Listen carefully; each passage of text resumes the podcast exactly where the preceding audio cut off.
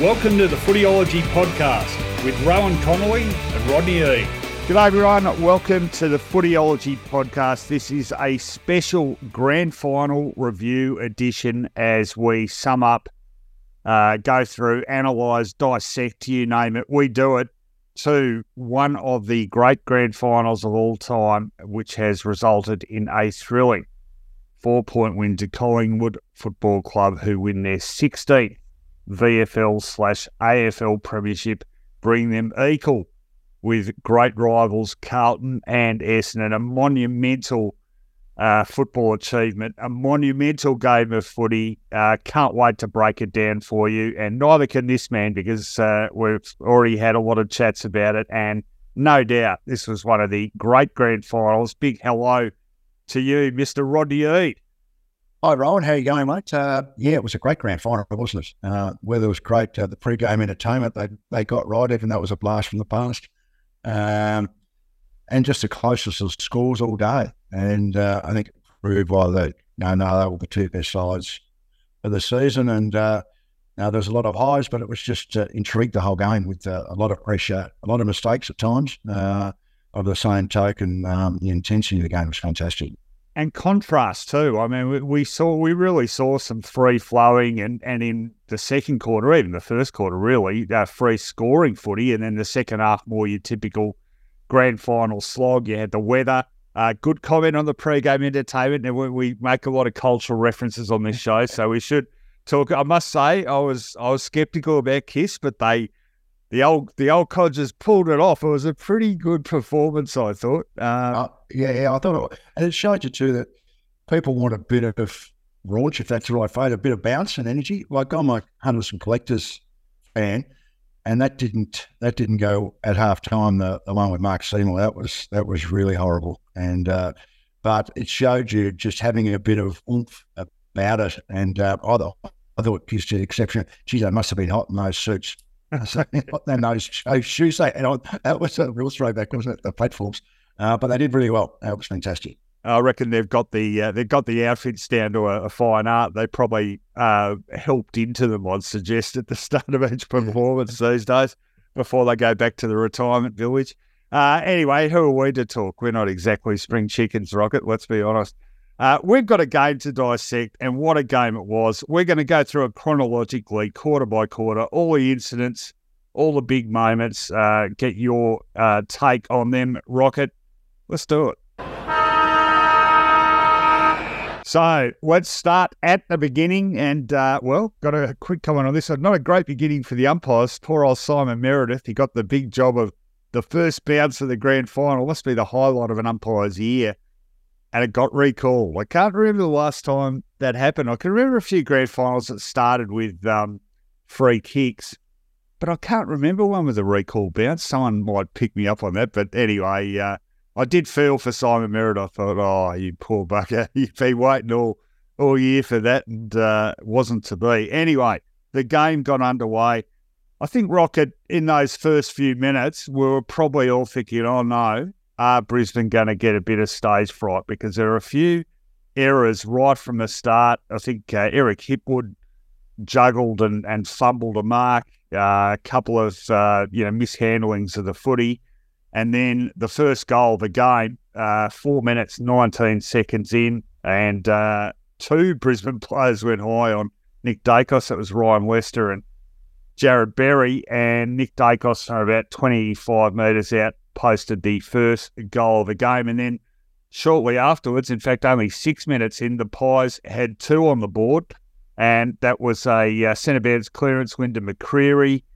And uh, he, uh, sorry, McCreery got the ball inside the 50, chipped sideways to uh, the relatively unattended Bobby Hill. And sorry, that was after a drop mark by Brandon Starcevich, who had a rough afternoon. Three fumbles by Brisbane at this stage. Collingwood already two goals up, six minutes in, inside 50 count at this stage, five zip to the Pies.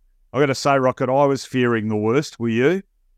Yeah, I was. And I think even went back to the first centre bounce that Lachie Neale got his hand on the first ball, went with one hand, spilled out. Um, next one that Rayner fell over uh, as part of that first goal to Daicos. Dunkley as well fumbled, which he normally doesn't do. they just had a real, and you mentioned Hipwood and a few other, they had a few real fumbles. They looked a bit nervous. Um, Collingwood didn't, didn't. They were, they, and they prey on those mistakes. Now, they, A, force them a lot of times, but B, if they if they do present themselves, they do, um, and they know they do gobble them up. But but that goal, that second goal to Hill, that was just a surge ball mentality. The ball came out, and uh, it was just a handball forward, and Elliott just tapped the ball on into space, just kept the ball, kept the ball alive, not trying to pick it up. McCreery picked it up, and it was a very good kick into Hill, who had, obviously had a very good day.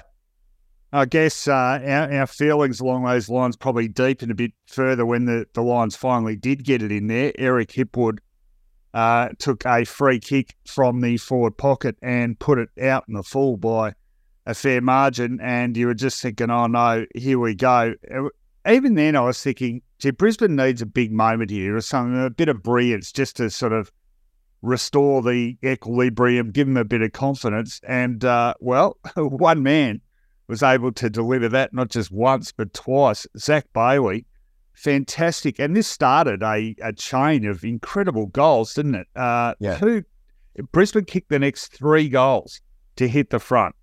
The first of them to Bailey, almost 11 minutes in, on the run, about 45 metres out, tightish angle, quite close to the boundary, and he just threaded it through the eye of a needle. Uh, that made it two goals to one. Um, the next goal to the Lions from Lincoln McCarthy, and that was a really clean, precise bit of play from the Lions too, wasn't it? Comes out of the middle. Uh, nice bit of work from Hipwood, ran onto that ball, dished the handball off to the the running McCarthy, who managed to convert off the ground. And it was uh, Brisbane doing sort of the percentage things there because that followed uh, Robertson hacking that ball off the ground. So Collingwood's lead now back to just two points, two goals each. Uh, Keidan Coleman at this stage uh, already standing out rocket with some pretty daring ball use, really determined to go back into the corridor. And then Brisbane hit the front uh, 24 and a half minutes in with one of the goals of the season. Zach Bailey again, terrific smother on Mason Cox.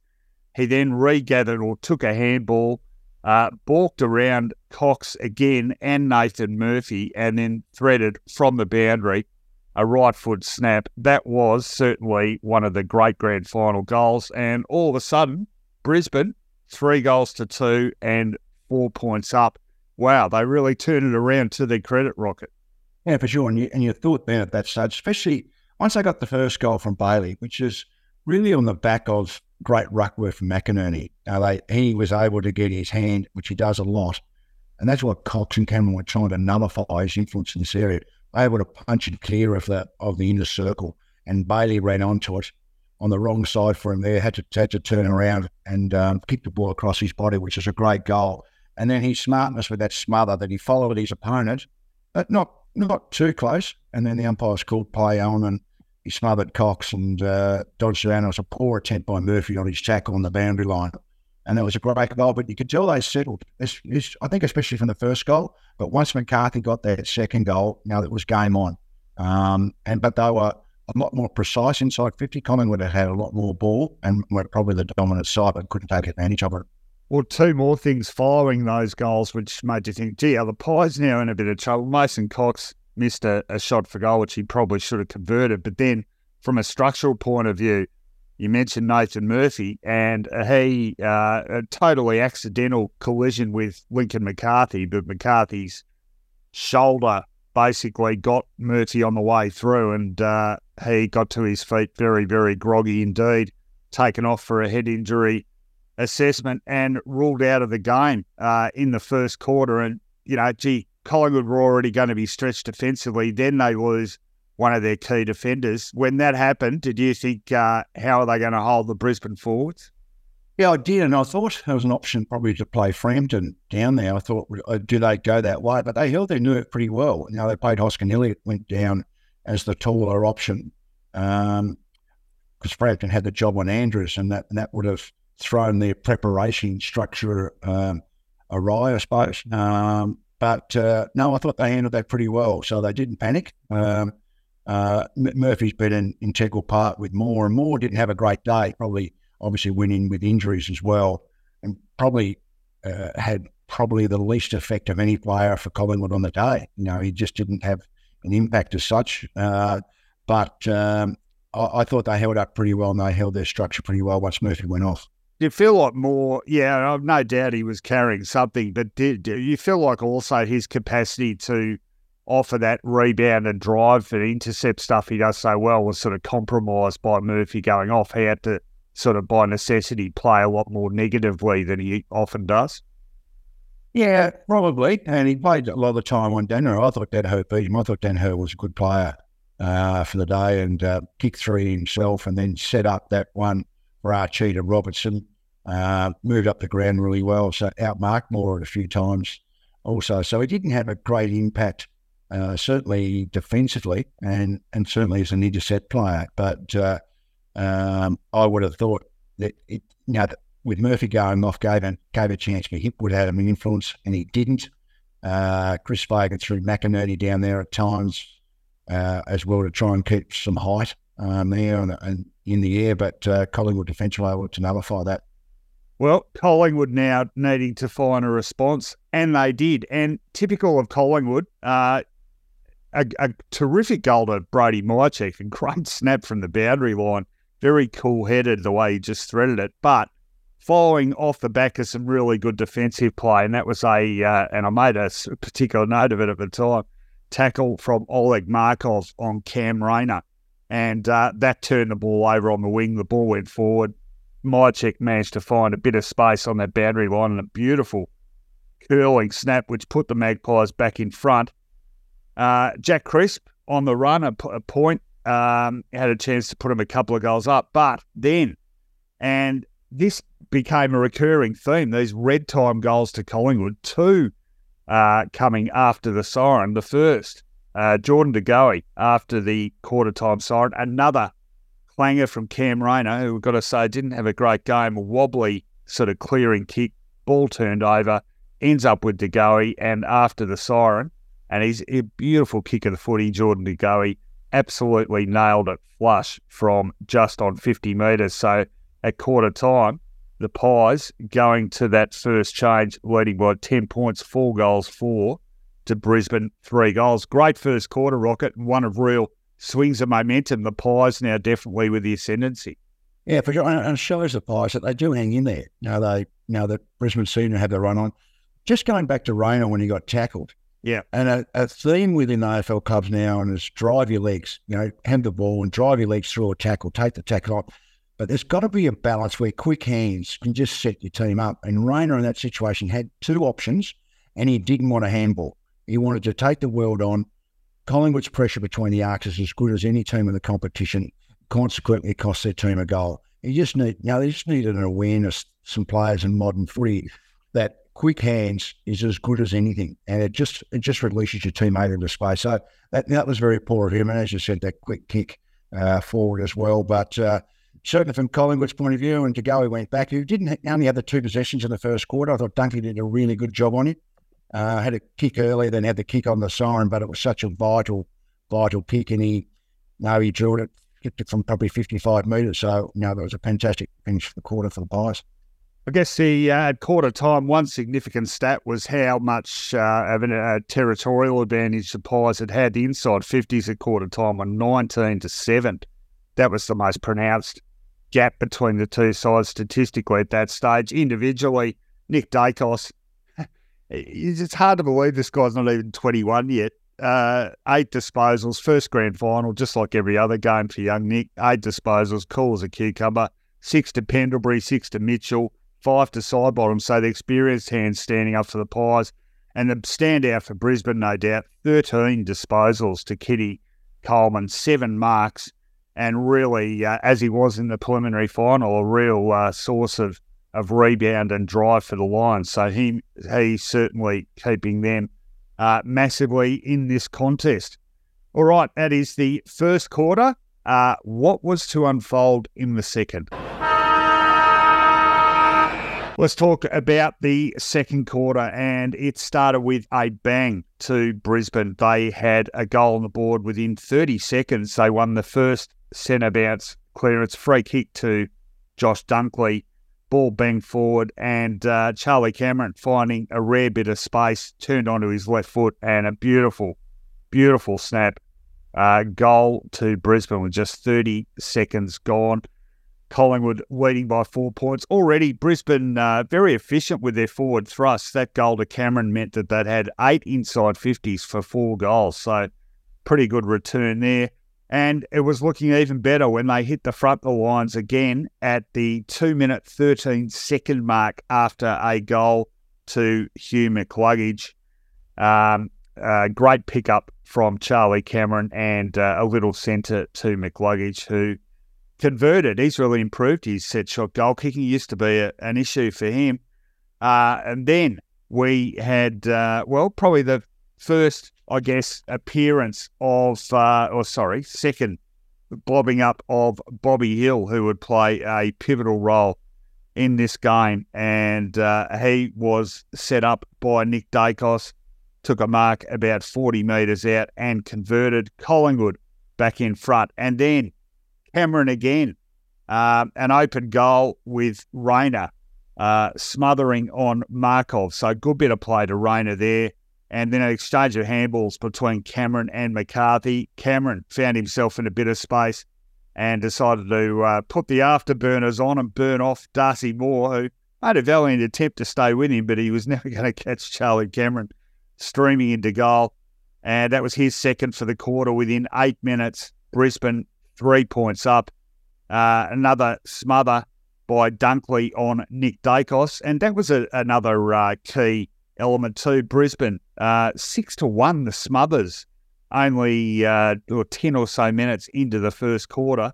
But Collingwood, uh, in, interestingly, still with a territorial advantage there, the inside 50s, 25 to 15.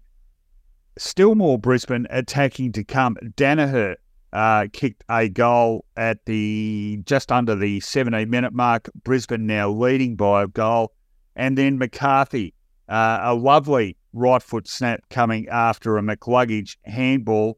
Uh, just under 20 minutes on the clock elapsed at this stage. And Brisbane now with their biggest lead of the game, 13 points, having kicked five of the previous six goals. And, uh, well, at this stage, uh, and I'm interested in your thoughts, Rocket, but I'm starting to think, oh, gee, Collingwood need to find something because they are in trouble here.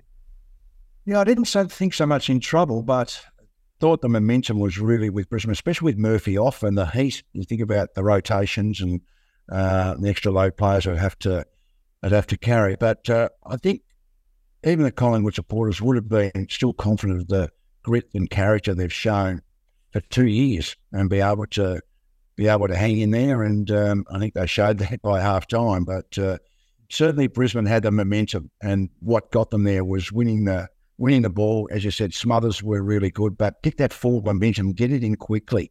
They were able to score efficiently. As you said, there was a 50% strike rate of goals, which is a really high strike rate of goals percentage going inside 50. But they got them in there quickly, got them out over the back. Um, which obviously Collingwood adjusted after half time. But uh, certainly yeah, it looked like Brisbane at that stage. And if they'd got the next one or two, uh, you know, and they go in with a four goal break at half time, it may have been all over at that stage. Well, it wasn't to be because not for the first time uh, there were twists and turns. And we, we talk about grand finals being games of moments, and you need big moments and, and players to stand up in them. Um, and a couple did so here for Collingwood. One of them, Jack Crisp. And the more, uh, having watched this game now a couple of times, I think Crisp's influence on this game has yeah. been undersold. Yeah, yeah, it was uh, quite marked. There's no doubt. No yeah, played well. Yeah. Well, uh, the, uh, first, well, bobbing up in scoreboard terms, uh, took a well, paid the free kick. I think 52 metres out for illegal contact and a, a beautiful kick of the footy uh, on that just outside 50, which reduced Brisbane's gap back to, or lead back to seven points. Uh, and then Bobby Hill, and uh, in the space of about six minutes, absolutely putting his stamp on this game with his third and fourth goals. The third coming after the the mark of the day, a big hanger uh, over Brandon Starcevich and converting from about 40 metres out, and then uh, the Pies attack again. That levelled the scores. The Pies attack again with about uh, just under two minutes left on the clock. Hill one on one with a bigger, slower opponent, turns onto his right, turns back onto his left, and snaps truly four goals in the first half of the grand final. And uh, the Pies six points up. Uh, well, we'll just stop there because uh, I'm interested in your thoughts on Crisp. You agree with me? He's he's been undersold a bit. Oh, for sure. I think his ability to win. Uh, uh you know, we talk about moments with balls that were 50 50, could have got a bouncing ball and then his ability to streak away from that contest. Uh, I thought it was quite marked his his his influence on the game. Um, he's had 25 possessions for the game. I thought their midfield was was a lot stronger than Brisbane's, and, and he was part of that. And his ability to go to half back, but he gives them run through the lines and and through the lines, and he with his fitness levels, he's he was able to continue that for the whole game. So I I, I think he was in the best four or five players from Collingwood for the game. And just on that too, I mean, we, we all speculated pre-game about the um, uh, the costliness of Taylor Adams not being there for the Pies, but it needed all the other senior midfielders to stand up, and they all did, didn't they? Oh, they did. And you know, the contested balls always or has been an issue for Collingwood. You know, I think they're about ninth in the competition going into the finals. They beat Melbourne round one, uh, sorry, round one of the finals, the first final they really targeted, but they ended up even for the day, which I think is a win for Collingwood. Brisbane have been strong in that, that area, um, and I think they needed to control that. Uh, you know, Brisbane won clearances only by, by five or six, but I think the contested possessions led by Mitchell, uh, there was Crisp and Pendlebury especially. I thought they were terrific in that area. Well, more late goals in this game too. So Collingwood now six points up after Hill's fourth goal, but Brisbane hit back again.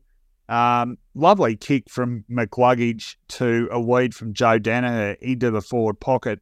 And uh, as you commented earlier, Rocket, Joe Daniher, you know, like people were wondering, could he rise to the occasion? Well, he certainly did in the grand final. And uh, again, a, an individual game that, uh, having watched it again, gets better the more I watch it. He, he did stand up in the big moments. This was one of them. Tight angle, but he converted seamlessly with under a minute left on the clock. That levelled the scores. Uh, big quarter for Hugh McCluggage. He only had one touch in the first quarter, but that was his 10th disposal of the second quarter. Six lead changes. This is one of the great quarters of grand final footy rocket, sealed with another big moment for the Pies after the siren. Another goal to Jack Crisp, who was found. And how is this for a, a passage of, uh, or a bit of individual brilliance? Nick Daicos um, he set up Crisp for that goal uh, by with a pass to Will Hoskin Elliott. He two given gets out on the uh, members side wing, yeah, yeah, with not much space to work in. He just his capacity to find space in traffic and then spot um, an option uh, to his side's advantage is remarkable, isn't it? It is. Um, he can do it by hand and by foot. Uh, but uh, that was a great bit of play. Changed the angle, uh, found Hoskin Elliott, who, and then Christopher's run. If you watch the replay, he's run from behind Elliott on that far side to run into the space. He's run a good 60, 80 metres and found the space, and uh, and and Hoskin Elliott got the ball on quickly onto it. Which, if they hadn't, ha- if they didn't have the stand rule, he wouldn't have been able to do that because the guy on the mark would have been able to move across, would have blocked him, would have pushed him back. But uh, that's where the stand rule really does come to the fore. Well, yeah, like you're saying that. Uh, it's a good discussion to have for a, another day because I think the stand rule has been a ripper and has helped us have the, the more attractive footy we've probably seen in the last two years. Speaking of which, uh, so we go to half time, Collingwood leading by six points, nine goals, nine to nine goals, three. Second quarter, the Pies kicked 5 5 and Brisbane kicked 6 3. 11 goals kicked in that quarter. It is one of the great quarters of grand final footy, in my view, Rocket. Yeah, and it shows you too for all the, uh, I don't know, so it's not the right phrase, but for people who just love defensive footy and the tough hardness, which we like tough hard footy. But you've made a comment there that one of the best uh, quarters in um, in grand final history with 11 goals. We'd love to see goals. Yeah. And and they were hard fought. I mean, they were hard fought and they worked hard for them. But having goals and some high marks at times is really what fans want to come see. But the closest the game was was terrific, and anyone it was up for it was up for grabs at half time. Anyone can win it from there. And you mentioned uh, Collingwood holding their only contested ball, so they were actually up by uh, five contested uh, possession wins at half time. The other interesting thing for all our talking about the Brisbane key forwards, um, it wasn't their marking that was getting them the goals. It was ground level play that was responsible for most of Brisbane's goals because the mark, uh, the marks inside fifty at half time, six to Collingwood, just one to Brisbane. So scoring from not necessarily typical sources for them. Yeah, so if you're Brisbane going in at half time, if you're looking at those stats, you say, well, there's an upside for us. If we can get the ball in with our normal fluency and uh, with the heat, people will slow down. We should be able to get an advantage in the air, um, especially with Murphy out. So you would say, well, that's an area, if you're coach Chris Fagan, that's an area you can focus on. We say, well, listen, we're you know within a goal, and one of our streaks hasn't come before at this stage, so there's only room for improvement. Well, uh, fantastic first half of the grand final. Certainly one of the best first halves of the grand final in my living memory. Collingwood leading by six points, nine goals, nine to nine goals, three. How was this going to pan out? Well, let's take a look at it. Well, grand final day was hot indeed, uh, 29 degrees uh, up around for most of it, and uh, hottest grand final since 2015. I'm led to believe, and you can see it after halftime start to take a toll on all players. Uh, scoring certainly slowed down. Mistakes uh, began to rear their ugly head, and as you'd expect in grand finals, isolated moments and errors and great bits of individual brilliance, all having a huge premium. So scoring became a real issue, um, and mistakes became a real issue. So we had uh, I, have made some fairly comprehensive notes whilst play was unfolding. A turnover by Eric Hipwood, uh, a fifty given away by Jarrod Berry, the first of, and we'll get to the second one because yeah. boy that was costly. But a fifty given away to Nick Daicos, unnecessary. Uh, Collingwood also starting to squander some opportunities. Uh, Brayden Maynard hit the post. It was a tough chance for him. Uh, but Brisbane was able to actually put some scores on the board. It took until nearly the 12 minute mark. But uh, McCluggage, and speaking of 50s, this one pretty costly for Collingwood. Uh, Oleg Markov retreating from the mark to try and get outside the five, but uh, the umpire had already said stand he got pinged 50 metres and McCluggage, uh, a really nice kick from him. But uh, I got to say, Rocket, gee, it's a he was stiff, Markov. I reckon that 50, don't you? Yeah, yeah. I was about to say it's it's really on the border. If you, if you go to the replay, the umpire has called stand. Oh, there's hundred thousand people shouting, so it's difficult. And it was right on the right on the edge, right on the fringes, wasn't it? He was. And other players do come back. I suppose the umpire hasn't called stand in that stage, but uh, uh, yeah, it was a, it was a little bit unlucky because he, to me, he got back really quickly. He didn't he didn't stop and then go back. So, um, and you know, it's why they fell Brisbane's way. I'll just ask you quickly, conceptually, how do you feel about the idea of a 25 metre penalty for the more technical infringements? Yeah, not a bad idea. I think, I think you'd have to make it black and white. What's the 25 metre for? So yeah. if it's stand rule, um, infringing on the mark, uh, make that 25 for every every other rule, make it 50. Yeah, yeah, yeah I think that's okay. I think it's not too bad because it's a big penalty for what he was probably missed by a metre. So it's a it's a tough one. All right, well, there's uh, food for thought down the track as well. Like I said, isolated moments, isolated errors, uh, having uh, a big toll. Uh, a bit of a clanger from Zorko, uh, which turned the footy over. Ginnivan uh, trying to roll one through for the Pies and hitting the post. And then it was Brisbane who hit the front with a goal to Deven Robertson. And uh, it was a, a, quick, clean bit of play and uh, really smart bit of thinking from Joe Daniher here, uh, here, Rocket. Got the ball in the wing. Um, someone standing right on the mark rather than go back, he bounced the ball under the mark. It uh, went to Calamarchi, who then, lovely long kick to Robertson, who had about five metres on his opponent. He marked in the goal square. I think it was Jeremy Howe, his opponent at the time. Momentum carried Howe past. Robertson played on, kicked the goal. And uh, that was a seventh lead change. Brisbane now up by three points. But smart bit of thinking from Joe Daniher there. Yeah, and it was a really good mark because it was on Darcy Moore again. He's as a as a full forward, centre half forward. He's pushed right up to the wing and taken a really clean mark. I, I was really impressed with his marking during the game, Joe. Uh, but it was a really smart, it was a smart option. He knew that Archie had sprinted into space, turned around, as you said, kicked it, kicked it on the ground, end on end, so it bounced up nicely for Archie. I thought Archie might have taken a bounce and gone a bit closer to goal, uh, but it ended up really, it was a nice kick, nice kick to Robertson. Um, and it was a good goal. It was a good goal. So it gives uh, Brisbane back the momentum again. And Collingwood starting to torch some chances. Uh, Mason Cox, fair bit of heat on close to goal. He snapped and missed. And then Bobby Hill took a mark 40 metres out. And, uh, well, uh, he'd been put four through, but he started to miss a couple now. He missed from 40 metres out. And that made it six behinds for the quarter for the Pies. Uh, not panic setting in, but certainly uh, I, I, noticed watching the replay, uh, all the cutting to Pies fans in the crowd, uh, some very, very nervous Collingwood supporters. They've done this stuff before, of course. Um, it needed a cool head, a steady head, and it got one. In fact, it got two. And I just mentioned Bobby Hill uh, missing an opportunity, but some smart thinking from him.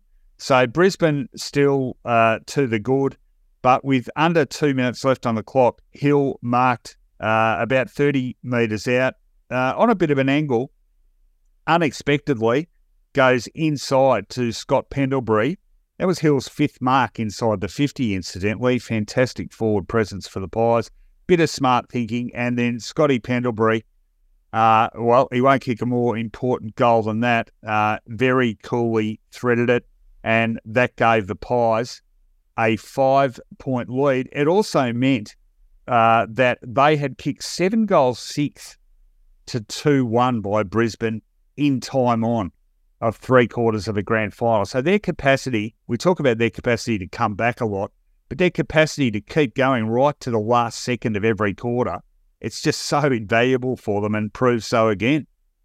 I, and I agree. And, and reading over the last two years is that their new fitness guy came in and it was really about getting a big aerobic base. And then you read the article on Jordan Goey when he's gone to Bali and he got his personal trainer and spoke again about getting a big aerobic base where the trend previously in the AFL is to train with the balls. So you don't get that big aerobic base like we did in the old days. It was more about you get your fitness training. But I think it's proved factor that their time on and and late in games as well, but certainly time on in quarters, their fitness levels is to it. They can still run with great intensity because they've got an enormous base to draw upon. And I think uh, now, there, there, was a bit of uh, trying to reinvent the wheel, I think, with the way we try to get our athletes fit, probably now five years ago, four years ago. But I think now the wheel will turn back the other way. You just need to get a massive fitness base you know, to be able to perform as, as Collingwood have done over two years, but certainly in finals. Can I ask a perhaps naive question, not being the fitness guru that you no doubt are and have been over the years, but why can't you train as hard aerobically with the footy? Because you're not going to do hill work. You're not going to do 400 metres. You're not going to run as hard for as long because you've got the balls. So you'll run hard for 30, 40, 50, 80 metres. Then you might slow to kick. But just the repeat intensity running that you'll get uh, of aerobic to get a base and then anaerobic, thing like repeat 400s, 200s, whatever that case may be. Um, and uh, fartlek work, and just put that base in um, has to be. Yeah, I, I I think it's I think it's now the way the game's played now, and you're calling on it. We're as coaches are calling on it to be quicker and faster, and and put pressure on, and to go again, and to run defensively, and then like forwards. Hill gets now Hill was getting positions at half back line. It's like Kozzy Pickett, but then you ask them to get back back inside fifty. Like it takes an enormous to do that all game. Takes an enormous amount of fitness and and strength of mind. And um, I think you've got to train that. Fine line though, isn't it? Because when we see side skills improve, we always talk about, oh, well, they've done, they've worked with the footies more. Of course, you've got to train with footies because that's your sort Oh, yeah, right. Yeah, that's right. But I, I mean, there's a thing for, for both. I'm certainly got to, you know, you, you, know, you get your some fitness up with the balls as well, and the intention go for a long time. But you need an aerobic base. Now that makes it a little bit more difficult with uh, the Players Association saying that teams can't go back to training until later, well, first of December. But I think it showed what De Goey, who's matured, what he's prepared to do in his off season to give himself the best chance to perform. So clubs are going to ask players really to come back in some sort of fitness level so so they give themselves a chance to work with the balls earlier by having that fitness base earlier. Uh, interesting stuff. Uh, three quarter time comes about, and the Pies are leading 10 goals, 15 to Brisbane, 11 5. Uh, the Pies kicking 1 6 in that quarter. Um, still with a pretty pronounced territorial advantage inside 50 count by this stage, 43 to 32. Uh, as we've said, holding their own in the contested ball, still on top in contested ball. Uh, clearances, Brisbane only just ahead there. So the Pies midfield really standing up, doing the job. Nick Daicos, 22 disposals. Mitchell and Crisp, both 17 to this stage. For the Lions, Coleman had had 23 to three quarter time. McCluggage, 17 after a quiet start. Neale and Dunkley, 16 each. So everything to play for. The Pies narrowly in front at the last change of a grand final. Who would win the 2023 grand final? Let's talk about what happened in an epic final quarter. Last quarter of the 2023 grand final, Collingwood leading by four points. What would happen? Well, it was the Pies who scored first, but continuing a trend now of missing opportunities. Uh, a snap by Nick Daicos, touched on the line from the forward pocket. Another point to Bobby Hill, making it 4 2 for him. Uh, by this stage, Collingwood had kicked one goal, eight, um, since back in the early part of the second quarter.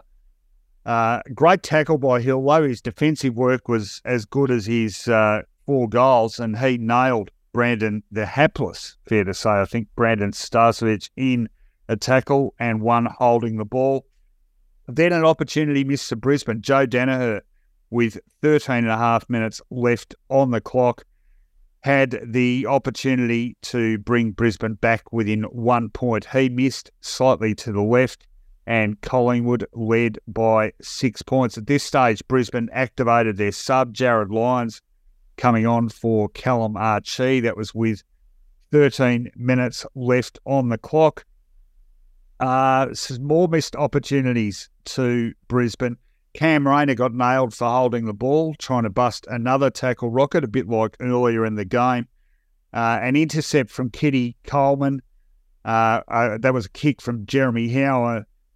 Fair to say, a gutsy kick, which didn't quite come off, went over the head of the intended recipient. Coleman picked it up, had a chance running in from uh, about 50, but missed that opportunity. And so still Collingwood leading. And then Eric Hipwood marking just outside 50 and uh, got the journey easily. No problem with the distance. But again, he missed off to the right from memory with nine minutes 15 seconds left. Collingwood by four points.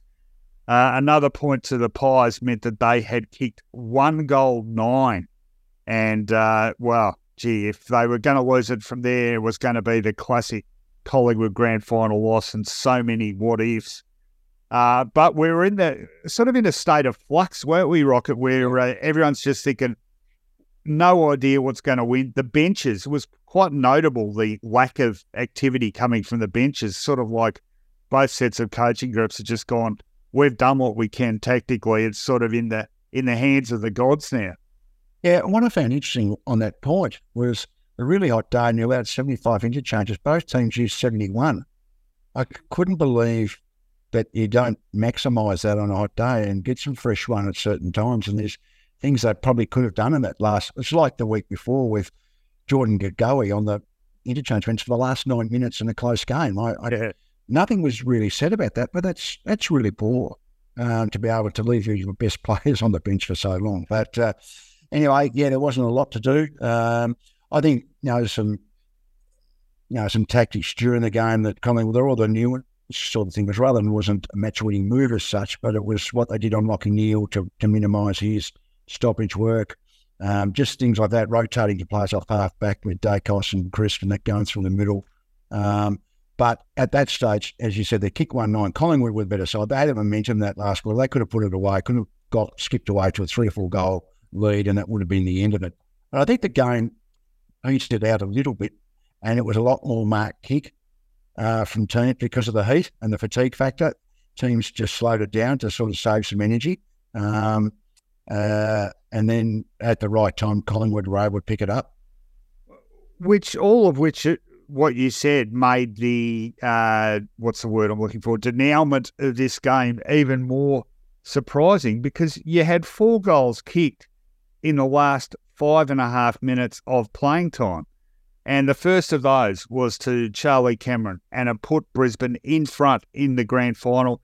Great bit of work from Cameron, a, uh, a gather on the boundary, left foot snap after gathering the ball and managing to beat two opponents. Maynard, the first one in the initial contest, and then stepping around Quaynor, snapping on his left foot from uh, reasonably close range. But uh, that put Brisbane two points in front with five minutes, 31 seconds remaining. And at this stage, Cameron had had only four kicks for the day, but kicked three goals with those four kicks. And uh, you can't ask a lot more. Actually, I'll just get a word from you, Rocket, because we, we talked about our doubts. We were both sceptical. We weren't the only ones.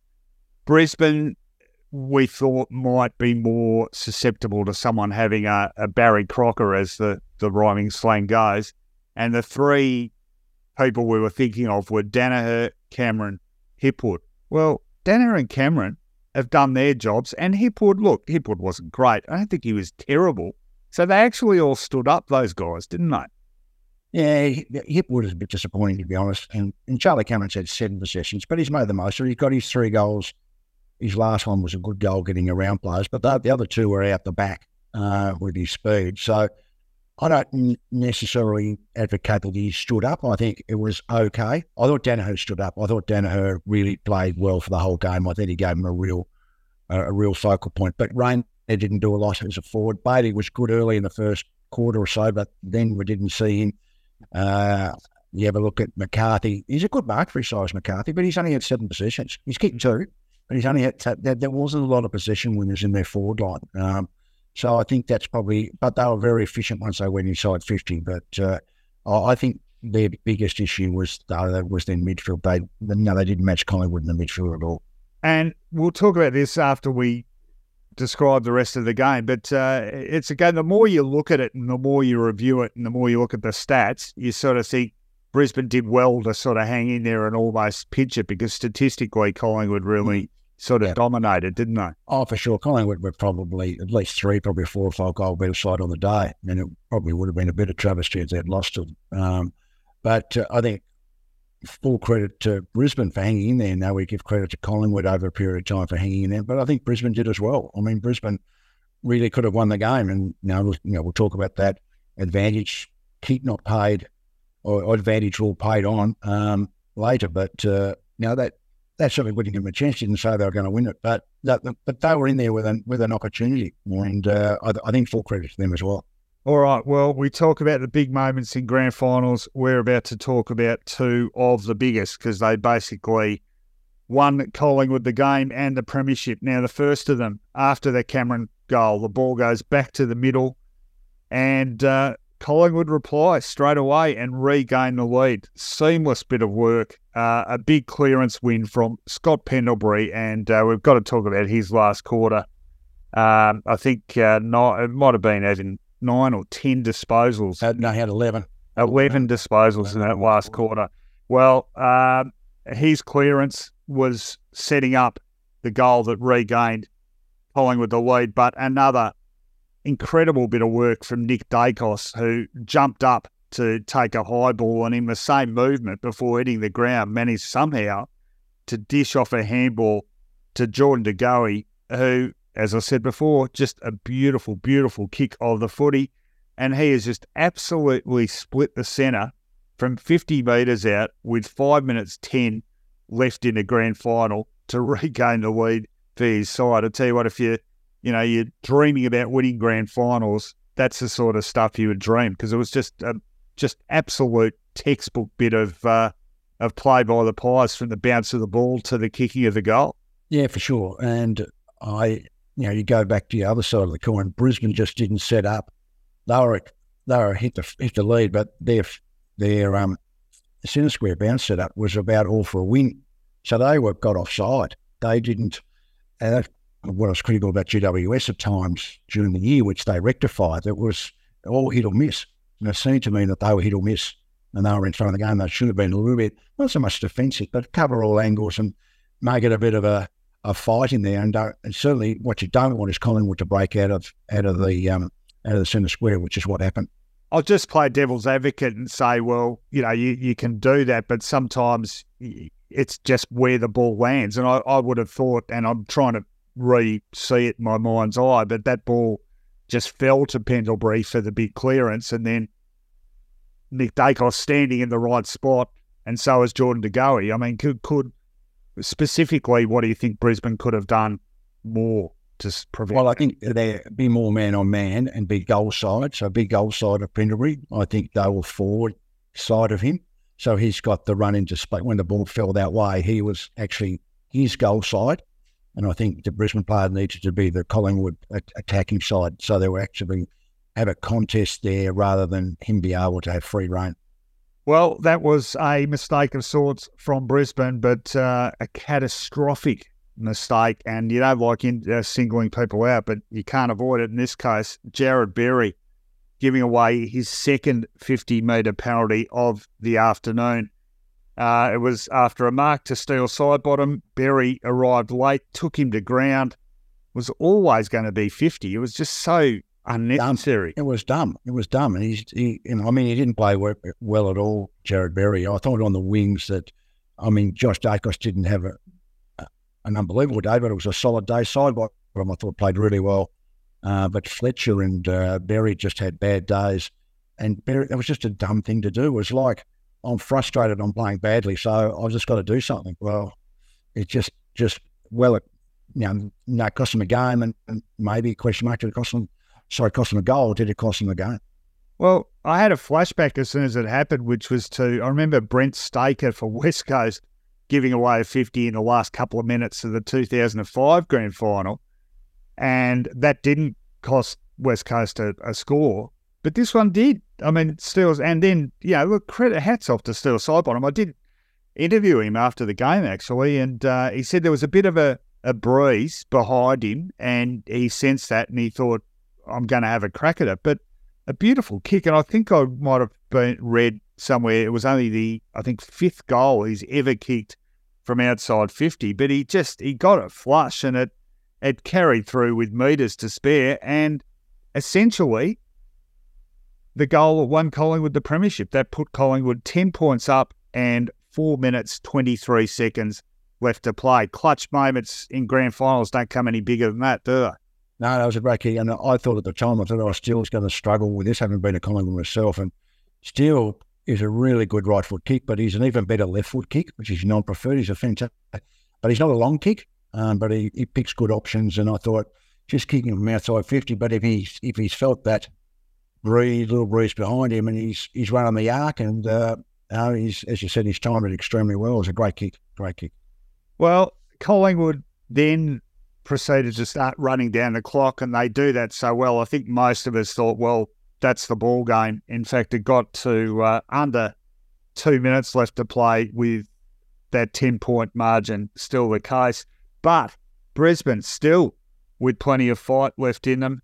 And uh, a good bit of work from uh, Jarryd Lyons, who'd come on as sub on the boundary, handball to Hugh McCluggage, who uh, a lovely little centre of the ball to somehow an unattended Joe Daniher, who, uh, good thinking by Joe again, yeah, played played on and snapped around his body rather than go back and chew up more off the clock. And Brisbane all of a sudden back within four points, a minute 33 left on the clock. And then, and uh, I'll set it up and give you your go at this one, Rocket. No doubt this is going to be talked about, discussed, and replayed for, well, the rest of our lives, certainly. Uh, ball went back to the centre. Brisbane wins the clearance. It's inside their 50 metre arc. Uh, Lachie Neale takes the ball and is legged. The whistle blows. Free kick to Lachie Neale. However, play has continued in the uh, chaos and the loud noise, and Zach Bailey, um, not knowing that the free kick has been paid, or, or basically a free kick not being paid almost until he's in the act of kicking, hacks a kick over his shoulder. For some inexplicable reason, the umpire decided not to recall that, given the advantage, which is something that has been going on now for years. And perhaps Brisbane's opportunity to win the game has been lost. And uh, look, I, I remember saying uh, as it happened, I said, Where's the advantage? And they said it in the commentary. And I've had a look at it a few times since. I cannot, Rocket, argue any case for why the umpire, after he'd realised he shouldn't have paid the advantage, didn't just call it back. They've done it for years now. Why didn't they do it this time? Yeah, I don't know whether, and I think it was Matt Stevic, who's a very experienced umpire, a very good umpire. I don't, I don't know. It was, it was a wrong decision. There's no doubt. It's, it should, I thought it's marvelous when you look at it, what your first instantaneous thought is, whether it's a cricket dismissal, whether it's a shot at goal, whether it's a free kick, just, and you, and you might be proved wrong by going back to the tape. But my instant thought was, oh, that'll come back. My always just thought, oh, well, he's, even when he's kicked it, said, oh, well, no, the whistle won't there's no advantage. You can tell there's no advantage because Bailey was facing the wrong way when he received it, and he's tried to, and he had two Collingwood players within three or four metres each side, um, and he had to kick around his body, and he's kicked it up the chimney. It just had to go back, and an umpire, as I said, I've seen ones the ball's even gone further than that, and they've called it back because there's no advantage. I mean, in the it just it just beggars belief, but there's no guarantee that who goes back to Neale was going to kick a goal. Yeah, he was right on fifty but it still gives them a chance. But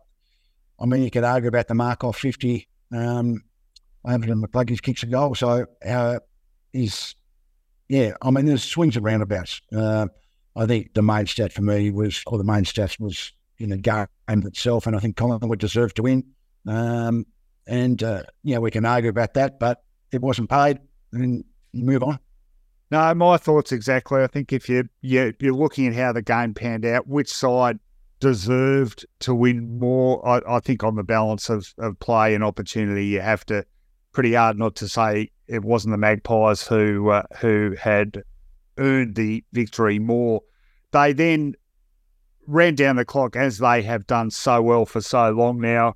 Uh, Mihocek taking a mark, chewing up time. He took the ball with about 15 seconds left, went down the line, and uh, I think it was Will Hoskin Elliott had basically the last kick uh, smothered, but bouncing onto that Collingwood half forward line as the siren rang and pandemonium ensued. The Pies victors by four points. The final scores Collingwood 12 18 90 to Brisbane 13 8 86. Four goals to Bobby Hill, two to Crisp.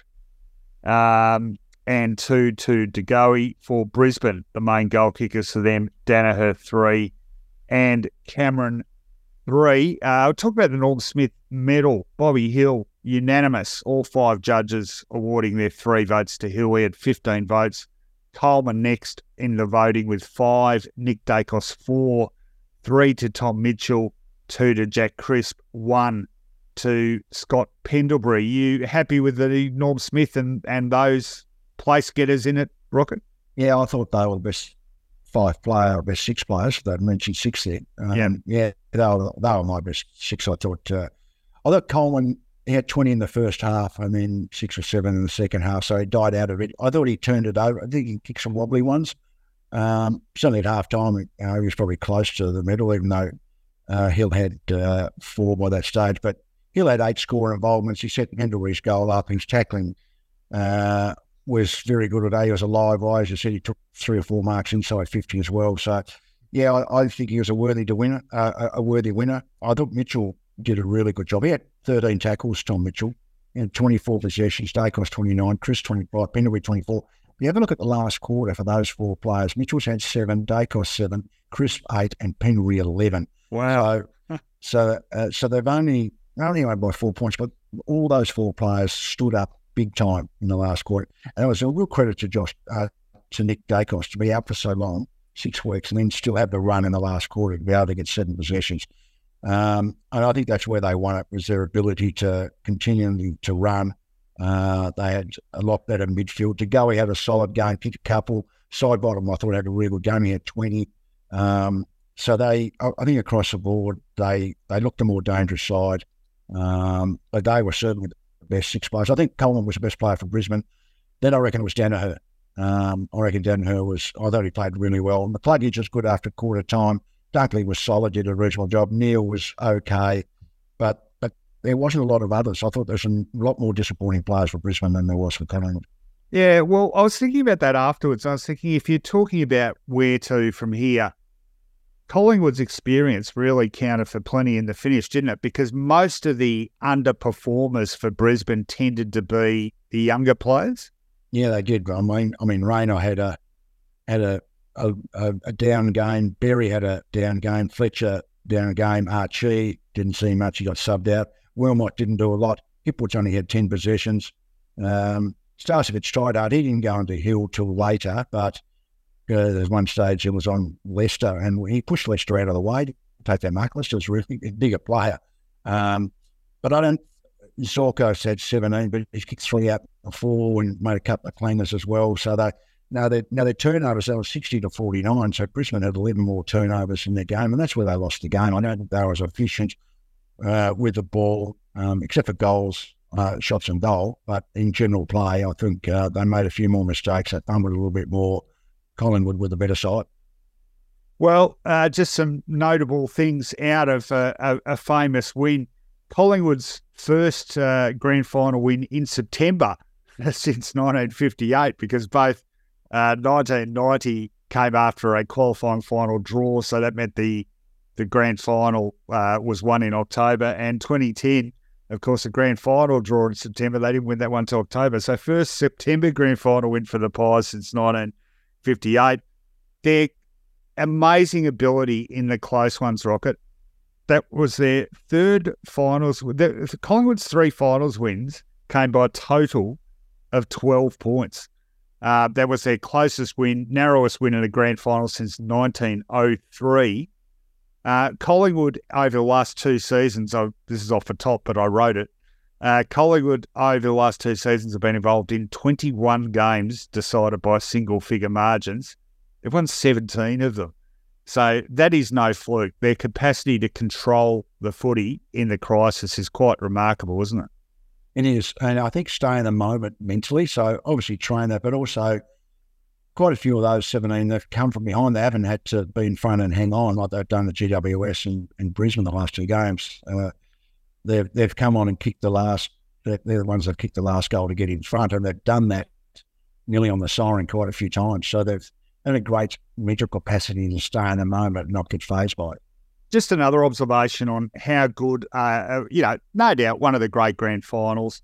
In fact, I'll ask you, I, I, I love ranking things. For me, 2012 is the best grand final I've seen.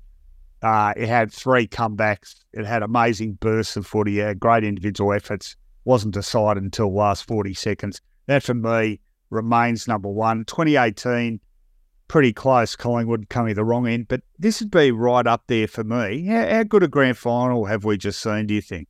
Oh, yeah, certainly certainly on the podium, there's no doubt. Uh, how far do you go back? The 89 was a pretty good grand final. Not bad. Collingwood. Not bad. It's a long one. Uh, the Hawthorn Geelong one. Yeah. Um, um, yeah, I, I, yeah, I think out of those three that you mentioned, um, I, I'd put it in front of those two. I'd, I'd, I'd say it was a better grand final. I'd say yeah. it's probably the best out of those three.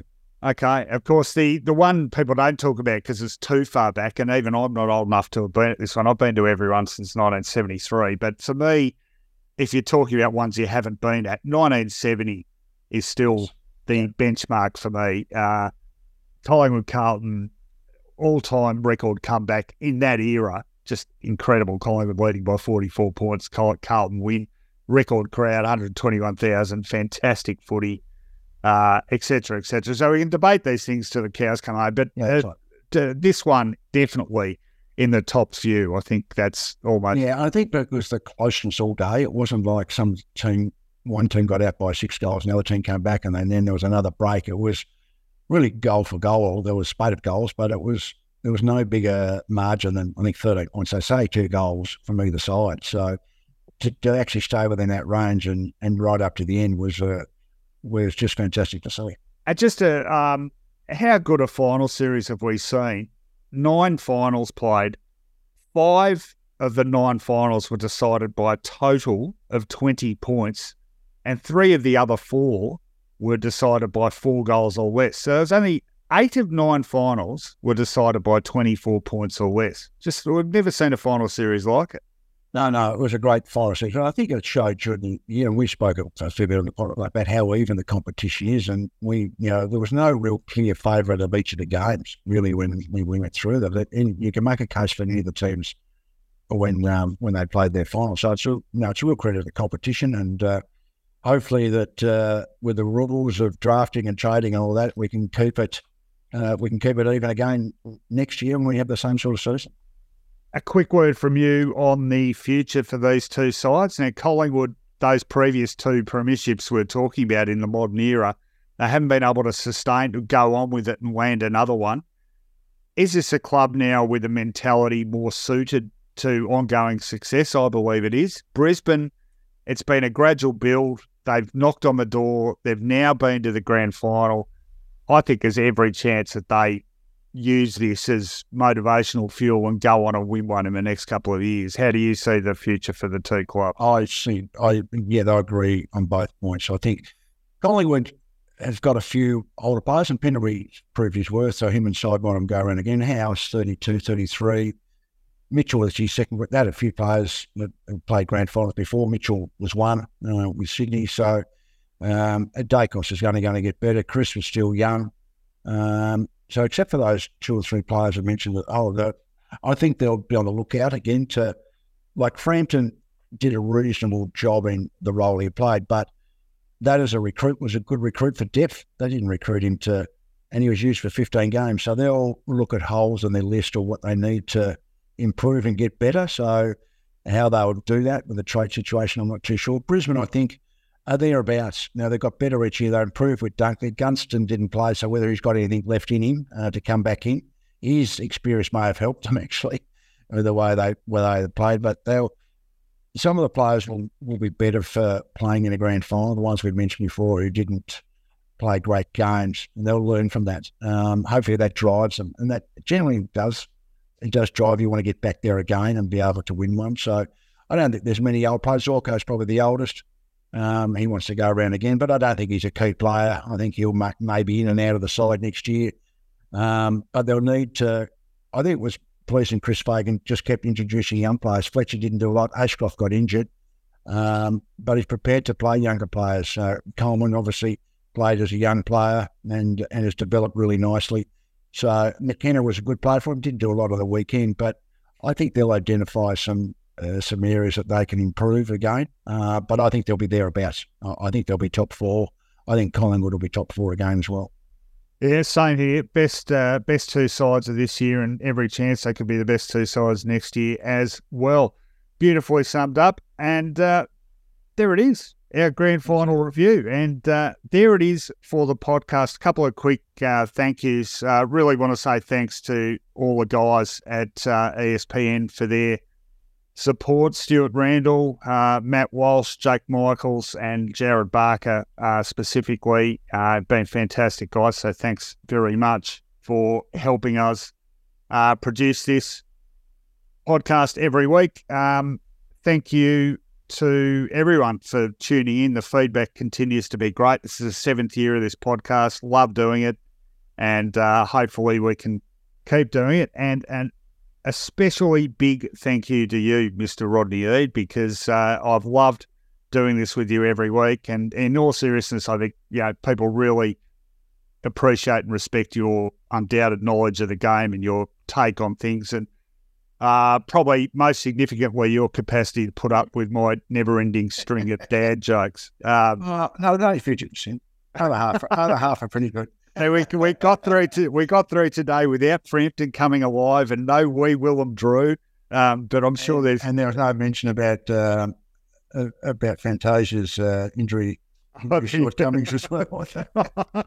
poor old Orazio will be scarred for life. Uh, no, look, I can't thank you enough. Uh, very much value your input. So uh, I hope you've had fun. And uh, on behalf of all the audience, uh, thanks for what you do. It's much appreciated. No, thanks, Ron. Thanks for inviting me on, and hope everyone enjoyed it. It was a great season, and uh, hopefully, uh, hopefully we covered uh, what people wanted to hear with a bit of frivolity at the right time. So appreciate it. Thanks for inviting me, Ron. Appreciate it. Well, let's do it all again in 2024. Um, that's it for us. Thanks, everyone. Hope you enjoyed it. Uh, have a great off season. Stay safe. Stay happy. And uh, we'll see you again next year.